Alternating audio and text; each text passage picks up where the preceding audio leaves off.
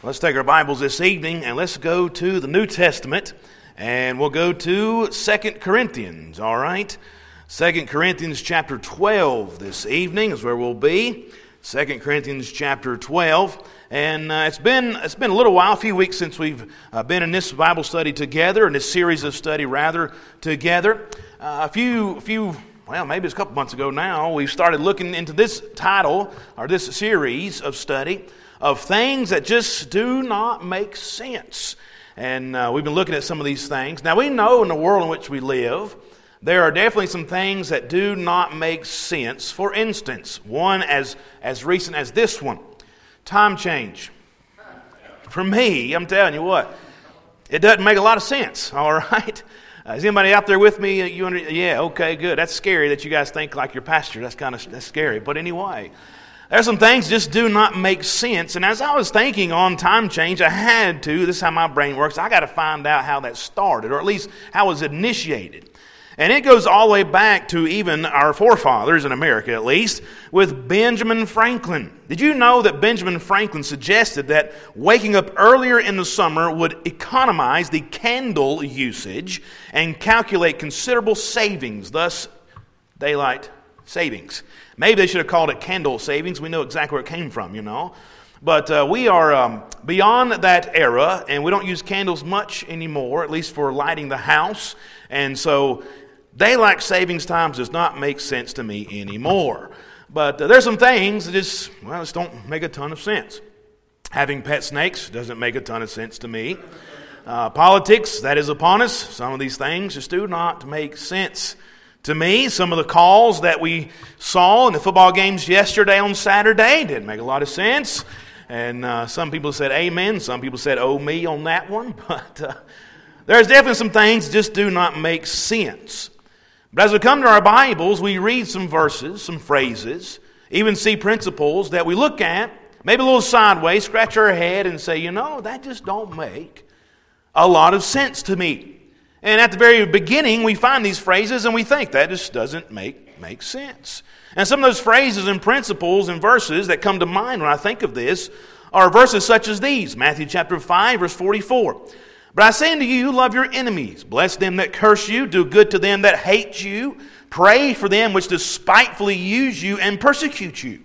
Now, I don't know about you, but when you first read this verse, and uh, you think of this verse to pray for those that hate you, that just doesn't make a lot of sense. Uh, loving the enemies in our natural mind does not make a lot of sense. Yet we know it makes perfect sense, especially as you consider the heart of Jesus. But at, at the very beginning, it doesn't make a lot of sense. Or this verse in Romans 12, verse 21 Be not overcome of evil, but overcome evil with good. Now, again, our natural mind, this does not make a ton of sense because in our natural mind, we want to fight fire with fire. We want to get even. We want to fight evil with evil. You hurt me, I'm going to hurt you back. You make me suffer, I want to want you to suffer. You cause me pain, I want you to endure the same kind of pain. But really, as I thought on that today, when you think of that, if we're honest with ourselves, when it comes to that mindset of giving, getting even with someone, we actually don't want to get even. Rather, we really want that other individual to suffer more than how we suffered. And when we start thinking about it, it's actually quite sadistic. It's kind of, it's true. That's our depraved heart, okay? That's our fallen flesh. That's what it wants. But some of these things, our natural mind just don't, do, not make, do not make a lot of sense. And there's another one I'd like to consider this evening as we come to 2 Corinthians chapter 12. And it's found in verses 1 through 10, especially in verses 7 through 10. But it's this phrase we'll find uh, recorded for us. It's this phrase When we are weak, then we are strong. Now, when you first think of that phrase, it doesn't make a lot of sense.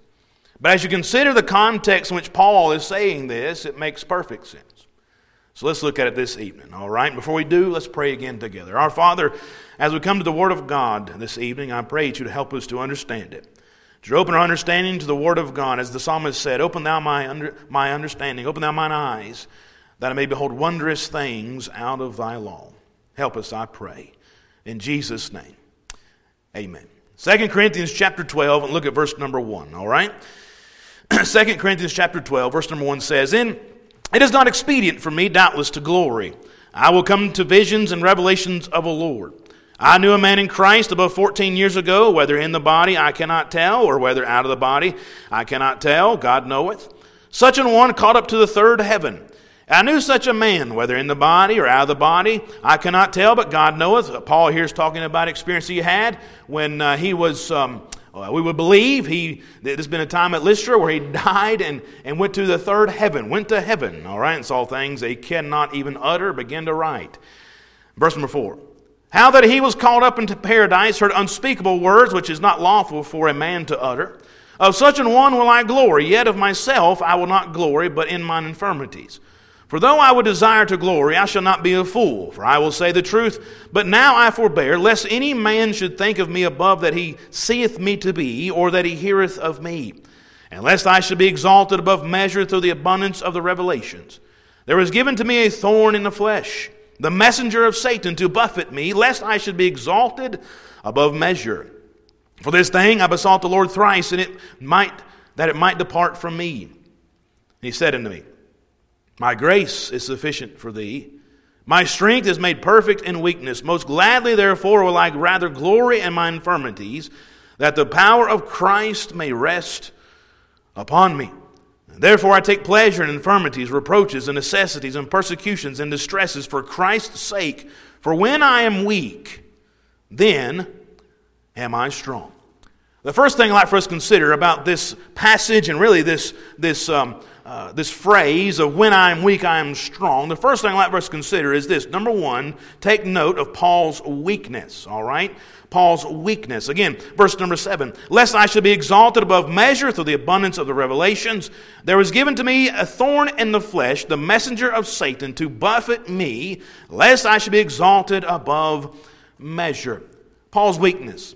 Now, when we think of Paul, many times, at least for me, when we think of Paul, we don't normally think of him being a weak man. Not normally. Rather, when I think of Paul, I have the tendency to think of Paul as a very strong, adventurous, a bold type of guy.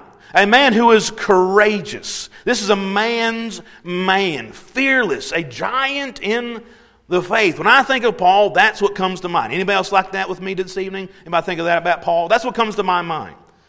Because after all, it was Paul, this man who took three missionary journeys to the pagan Gentile parts of the world, at least, at least the three we know of, in which he would carry the gospel boldly to two continents, several countries, nearly 60 cities, all of which would span over 10,000 miles, maybe even up to 15,000 miles. Here it is, most of it on foot. Now, to put that into perspective, that'd be like um, that'd be like going from New York to L.A. and back again on foot. All right, and so that takes a lot of um, courage it takes a lot of gumption to do something like that, a lot of guts to do that. And also, we know of Paul that he went on, as he went on his missionary efforts, that he suffered much for the gospel's sake. Uh, we, we, we believe that he was stoned and left for dead at Lystra. He was beaten with rods and whips. He was imprisoned just about every time he came to a city. Uh, it is said that old timers said when every time Paul come to a new city, he always went to the jail to see where he's going to be sleeping, you know, because that was going to be his pattern. He was going to be arrested and thrown in jail. And then you can kind of see where he boils all his suffering down in 2 Corinthians chapter 11, just a chapter back from our portion of Scripture, and verse 23 through 28, when he talks about constant struggle and problem for Paul. It was such a problem for Paul that the Bible says that Paul besought the Lord. That, he, that means he begged God to take it away. But he didn't beg God once or twice, but he begged God three times to take this thorn away. And we know, we know that the mighty Apostle Paul had no problem getting his prayers answered, right? We know that. This happens to be the answer at this time for Paul, was this answer no. Sometimes no is still an answer from God. You know that, right? I hope you do. God always answers. Sometimes it's yes. Thank God. Sometimes it's no. Thank God. And sometimes it's just wait a while. But He always answers. But some folks, when they think of the, of the thorn here, many try to give it a guess what it is. Uh, some suggest this thorn, this weakness he was, was having, was something to do with his eyes. Now, they, they think this way as they compare Scripture with Scripture, especially as you think back to the conversion of, of Paul.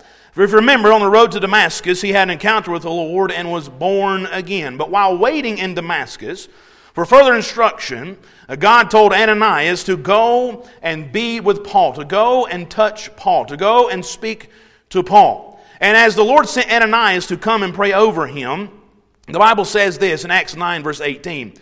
And immediately there fell from his eyes, that's Paul's eyes, fell from his eyes that had been scales and he received sight forthwith and arose and was baptized. Scales here meaning a flake or some kind of scab, all right? And all God's people said, gross, all right? But anyway, that's what was going on. That's what happened with Paul. He had some kind of scale, some kind of flake or scab over his eye. So it could have been something to do with this thorn, could have been something to do with his, with his eyes. And still others suggest that it could have been a migraine headaches and maybe dealing with all the spiritual battles that he was going through, dealing with the care of all the churches, dealing with carnal, grumbling believers, listen, that'll give you a migraine. Uh, but dealing with these things, maybe it could have been migraines. We don't know. Others suggest it could have been a, a, a some kind of um, epilepsy or some kind of malaria. We don't know, okay? Just take a guess, if you will, but we don't know. But one thing we do know about it is this it was sent by Satan. Look at verse 7. Unless I should be exalted above measure through the abundance of the revelation there was given to me a thorn in the flesh, the messenger of Satan to buffet me. Now, understand not every weakness we face in life is from the devil, but we do know that Paul's weakness was. Now, the word messenger here refers to a fallen angel, it refers to a devil or a demon. And this satanic messenger would do this it would come to Paul and buffet him, or strike with the fist. That's what it means to buffet him. So this messenger of Satan would agitate Paul, would inflict pain upon Paul, and his pain would seem to be a physical manner because the Bible says his thorn in the flesh, all right?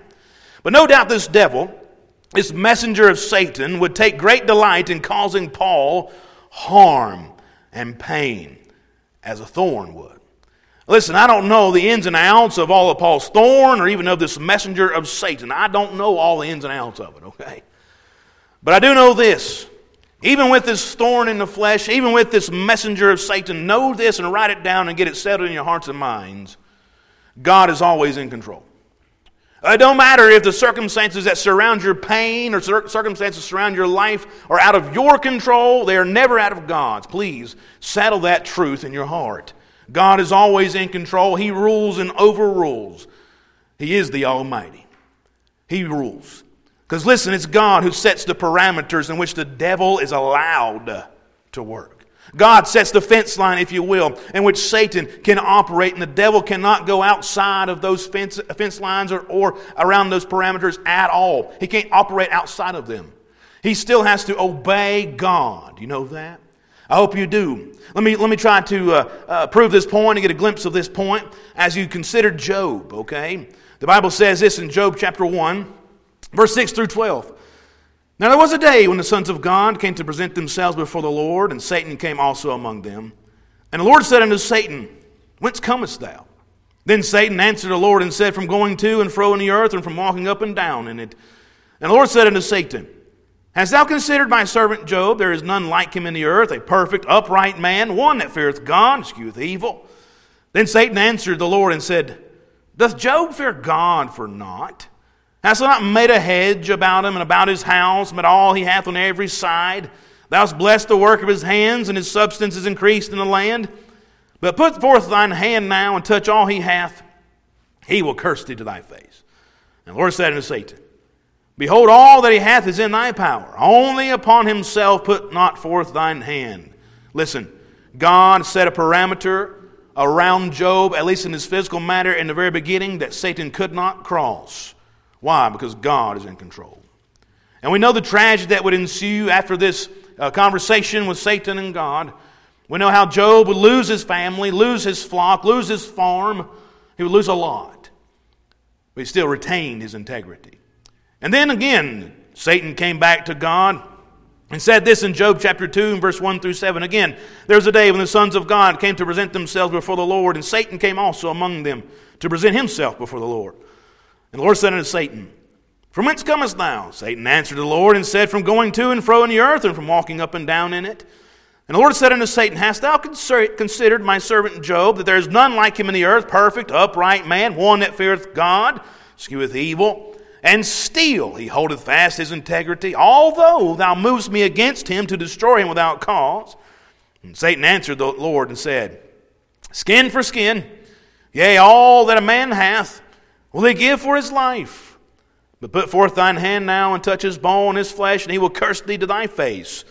And the Lord said unto Satan, Behold, he is in thine hand, but save his life. Again, again, God set a, a fence line, a parameter in which Satan can only go so far. Why? Because he still had to answer to God.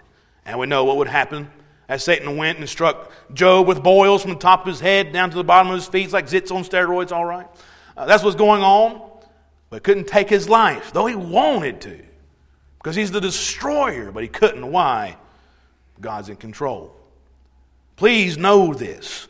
Though the devil had power to afflict Job, he had to abide by the parameters the Lord had set up. He could not go any further than what the Lord allowed. Why? The devil still has to answer to God. So, this messenger that came from Satan to afflict Paul could only go so far with that affliction because this messenger of Satan still himself would have to answer to God because God is in control. Never, please, never forget that.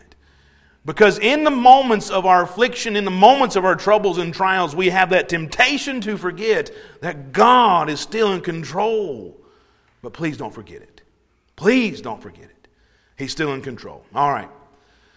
So this weakness was, was, uh, uh, was sent by Satan, but also was this. This weakness was for Paul's success. It was for Paul's success. Look at verse number, uh, verse number seven again, all right? Verse number seven, and here it is, and lest I should be exalted above measure.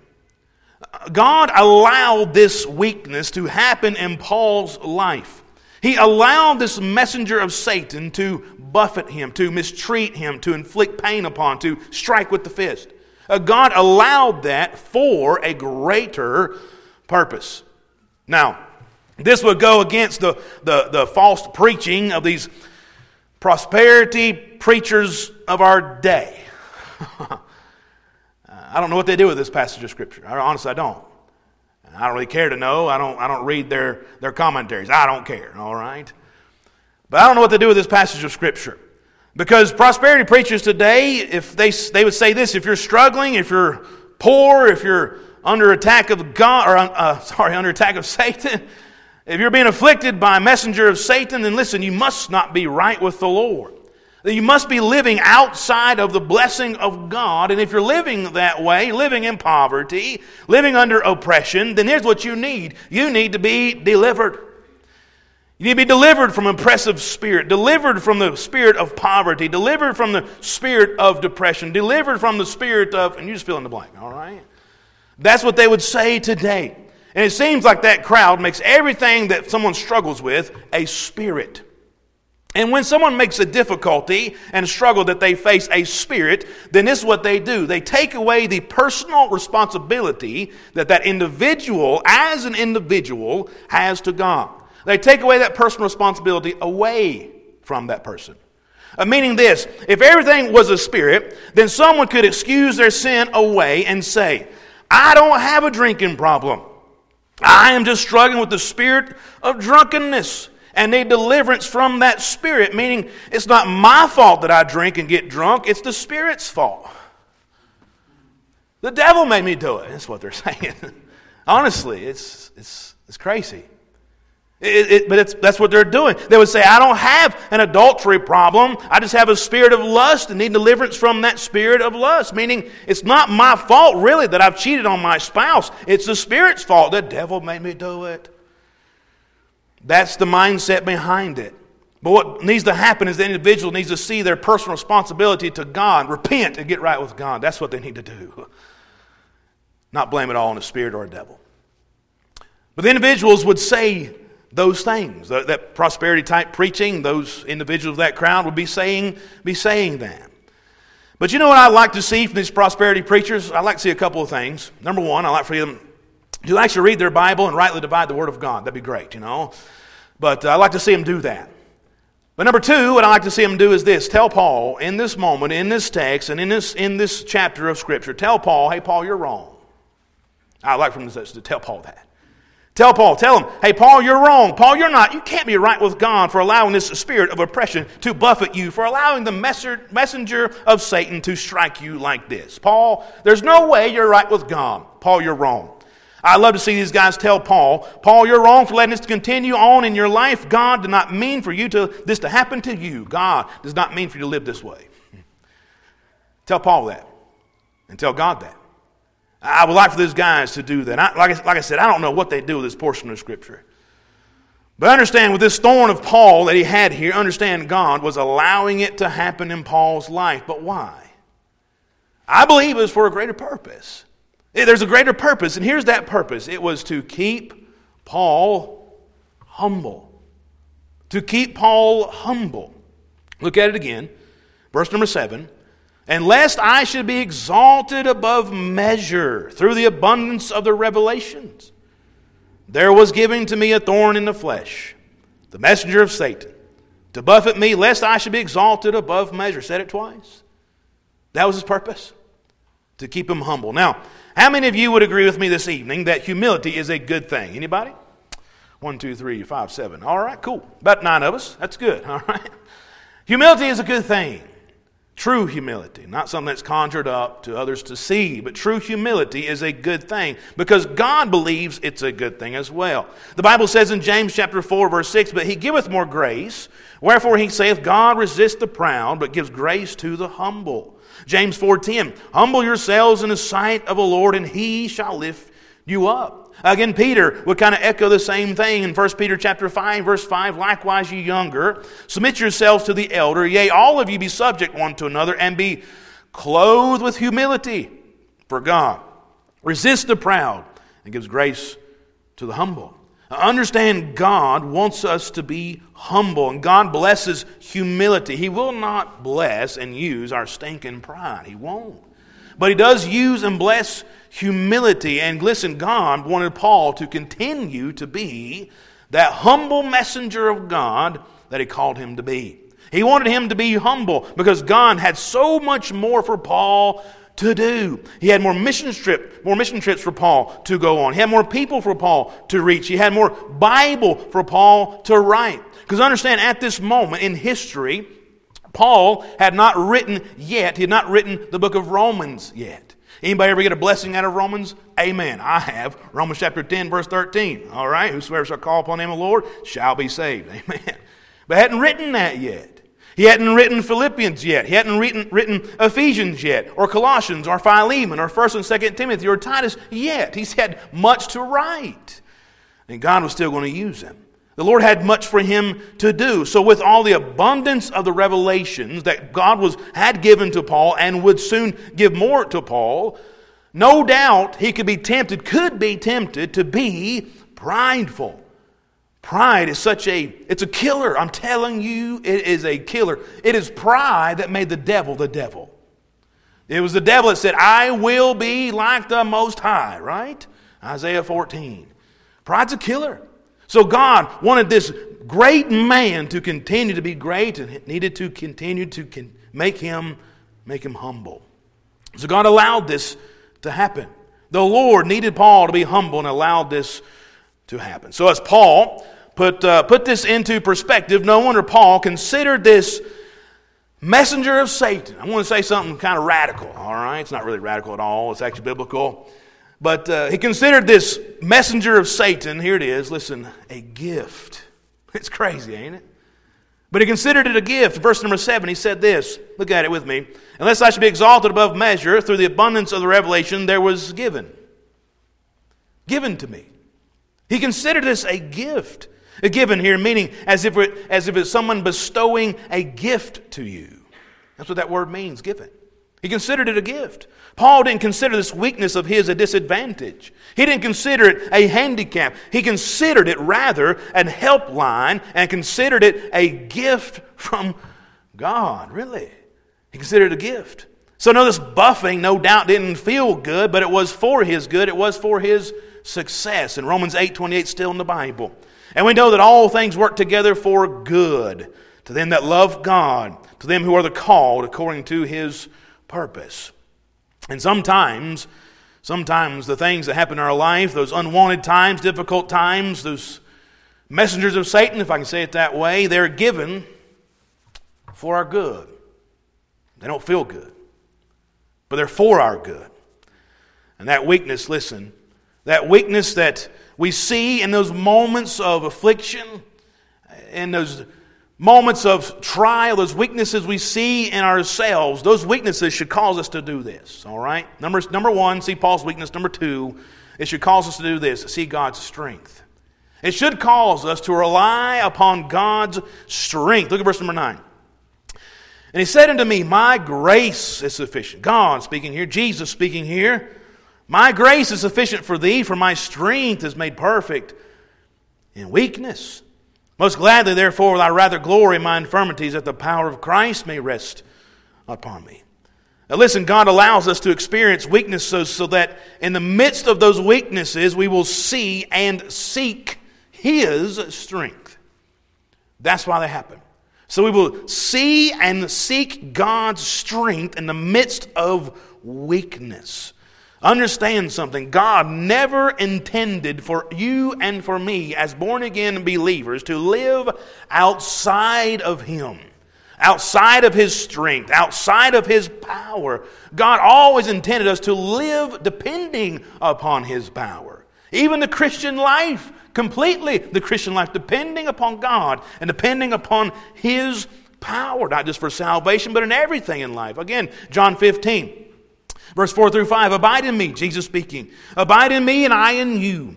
As a branch cannot bear fruit of itself except it abide in the vine, no more can ye except ye abide in me. I am the vine, ye are the branches. He that abideth in me, and I in him, the same bringeth forth much fruit. For without me, here it is, without me ye can do nothing. I am constantly reminded of this very fact. Every day, every Sunday. Remind I can, can't do anything without the Lord. Every day, we need Him.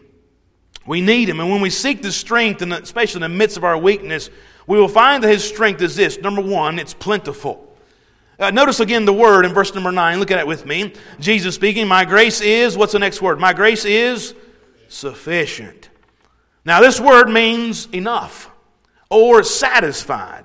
Uh, listen, because the grace of God is plentiful, because it, His strength is plentiful, understand this wonderful truth and fact and mark it down somewhere. You will never find yourself in a situation or a weakness that exceeds the amount of grace or strength you need to endure that weakness. Amen.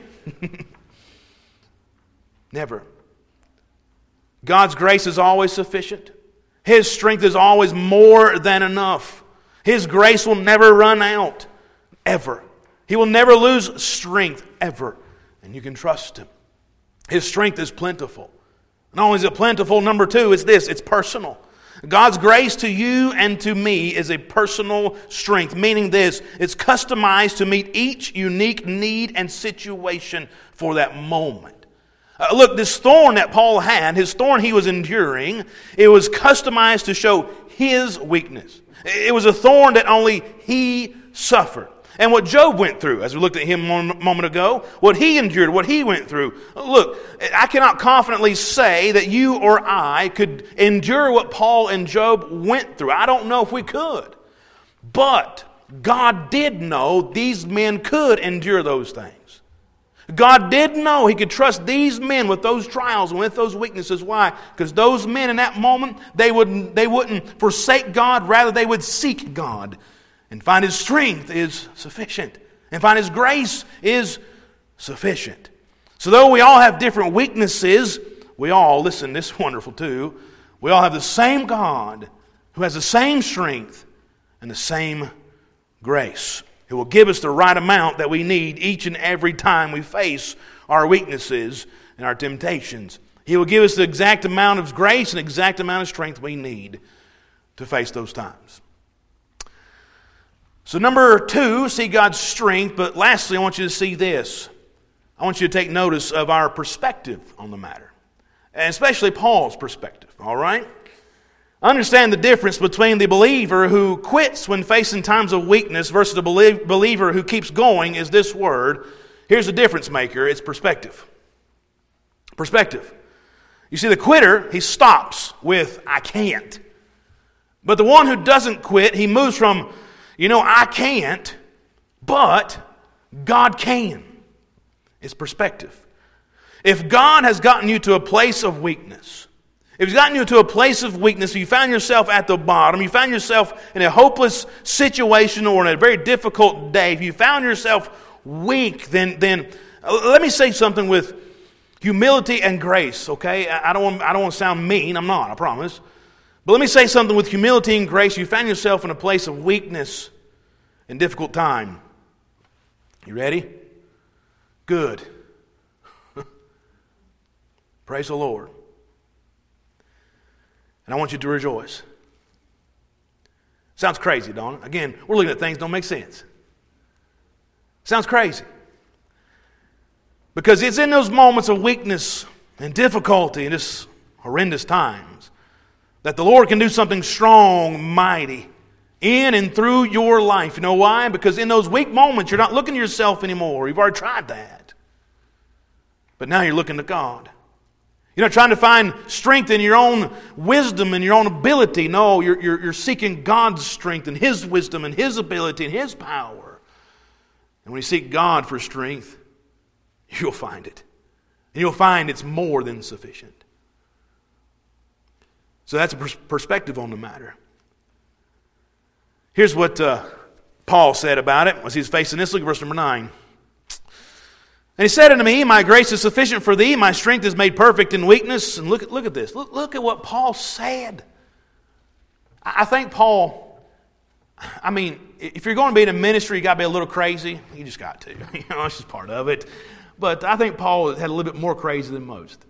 Look what he said. Look at verse number 9.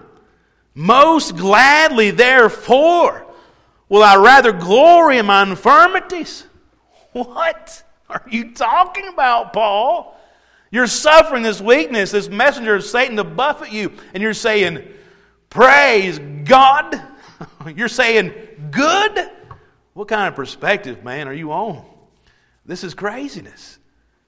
But here's what he said that the power of Christ may rest upon me.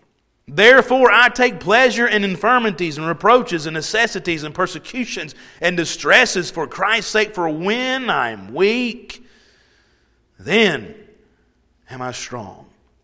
He was saying, most gladly, therefore, I will most gladly, therefore, take this weakness and infirmities. Why? Why, Paul? Because when I'm weak, it's then I'm strong. But it's not Paul's strength but rather it's God's strength and God's power upon a very weak man who's resting in God. So, again, when you find yourself in a weak spot, good. I don't like them either. But it's in those moments we can see God do something absolutely amazing and powerful and gracious. Because we're not leaning on ourselves, but leaning on our Almighty God that we know and serve his power. So, Paul's perspective on the matter of his weakness and his infirmities, on his sicknesses, diseases, feebleness, whatever it may be, any physical ailments he was facing, even the buffeting from this messenger of Satan, the spiritual attack he was enduring, the perspective on it all was this Praise God. Thank you, Lord. He was saying, I'll take any of those physical weaknesses because that means the power of Christ will rest upon me. You know, I doubt that we ever get up in the mornings and pray for weakness. Anybody ever pray for weakness? I've never have. Often, many times, you know, I pray for, I pray for strength. Anybody else like that? Often. But in this moment, this perspective, Paul was most gladly, therefore, in his weakness. Because he knew there was a greater power that was going to work in him and through him and for, for him. He wanted the power of Christ to rest upon him. Rest upon him, meaning take habitation or possession over him. Paul wanted the power of Christ upon him and working in him and through him more than just about anything else in his life. And so it's no wonder he did so much for Jesus. Because he wasn't resting in his strength, but rather God's strength, especially in his weak moments of life. He had God's power in such a way uh, look at 1 Corinthians, I'm sorry, let me just read it to you. You don't have to turn there. If you want to, that's fine. 1 Corinthians 2. Let me read this to you, all right? 1 Corinthians 2, verse 1 through 5. Let me read it. And I, brethren, when I came to you, he's talking to the Corinthian believers when he first came to them to the city and preached the gospel to them. He says, When I came to you, came not with excellency of speech or of wisdom, declaring unto you the testimony of God. For I determined not to know anything among you save Jesus Christ and Him crucified. And I was with you in weakness and in fear and in much trembling. And my speech and my preaching was not with enticing words of man's wisdom, but in demonstration of the Spirit and of power, that your faith should not stand in the wisdom of men, but in the power of God. You see, even when he came to, to Corinth to preach to them, he came in weakness, he came in, in fear, he came with much trembling. No doubt when he stood up to preach the gospel, his heart was about to beat out of his chest. You know, I think it'd be good Honestly, I think it'll be good for, for every believer to have, have to prepare a gospel message and preach it. I think it's a great exercise. I think we should start next Sunday. Anybody with me on that one? Okay, I got one hand. Okay, great. No, I think everybody should. Because you'll do so with fear and trembling.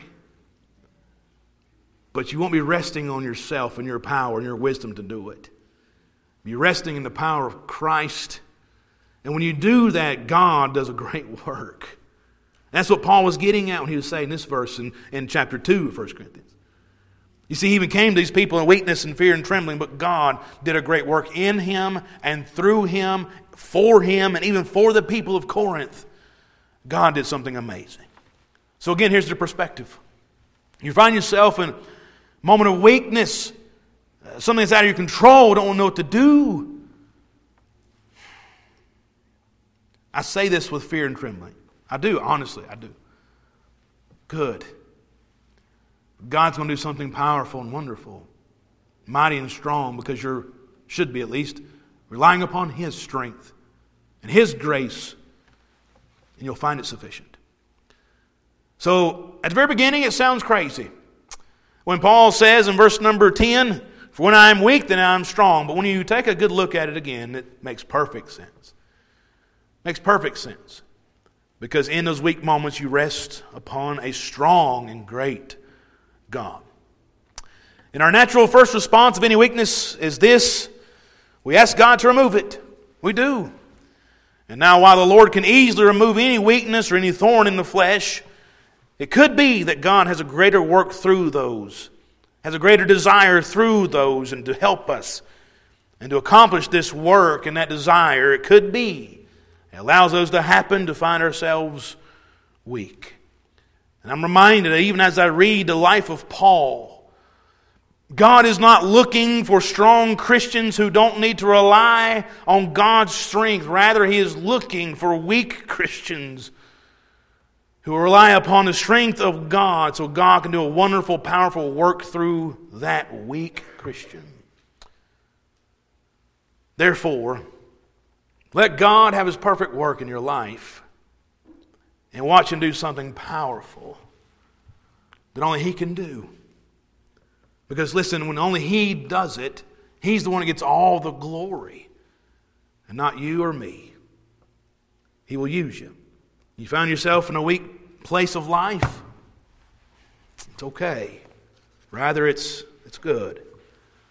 Let God use it.